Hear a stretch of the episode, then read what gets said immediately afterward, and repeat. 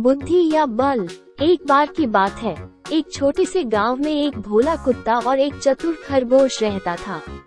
कुत्ता अपनी वफादारी के लिए जाना जाता था, लेकिन वो बहुत बुद्धिमान नहीं था, जबकि खरगोश अपनी बुद्धि और चालाकी के लिए जाना जाता था। एक दिन, खरगोश जंगल में टहल रहा था, तभी उसे ज़ोर से मदद के लिए आवाज़ सुनाई दी। पता चला कि एक शिकारी ने कुछ जानवरों को पकड़ने के लिए जाल बिछाया था और जाल में भोला कुत्ता ही फंस गया था। खरगोश तुरंत हरकत में आया और कुत्ते को बचाने की योजना बनाई। उसने कुत्ते को जाल में फंसने का नाटक करते हुए मरने की एक्टिंग करके शांत पड़े रहने के लिए कहा। इसी बीच खरगोश शिकारी के पास गया और उसे बताया कि जाल में एक बड़ा और खतरनाक जानवर फंस गया है। शिकारी उत्तेजित हो गया और जाल तक खरगोश का पीछा करते हुए आया। जब उसने कुत्ते को देखा तो वो बहुत खुश हुआ।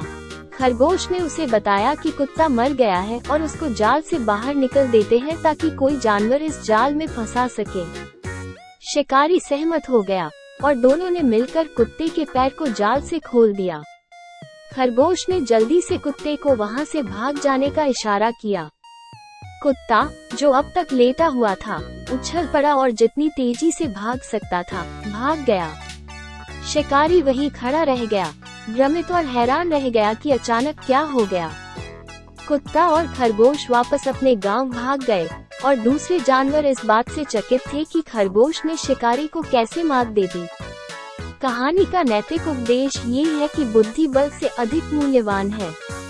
चतुर खरगोश भोले कुत्ते को बचाने में सक्षम हुआ क्योंकि उसने अपनी बुद्धि का उपयोग किया और योजना बनाई।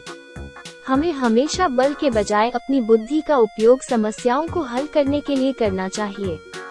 कई बार हमें किसी ऐसे का सामना करना पड़ सकता है, जो हो सकता है कि हमसे ज़्यादा ताकतवर हो, परंतु हमें बिना घबराए ताकत की बजाय अपनी बुद्धि का प्रयोग करके समस्या का समाधान करना चाहिए।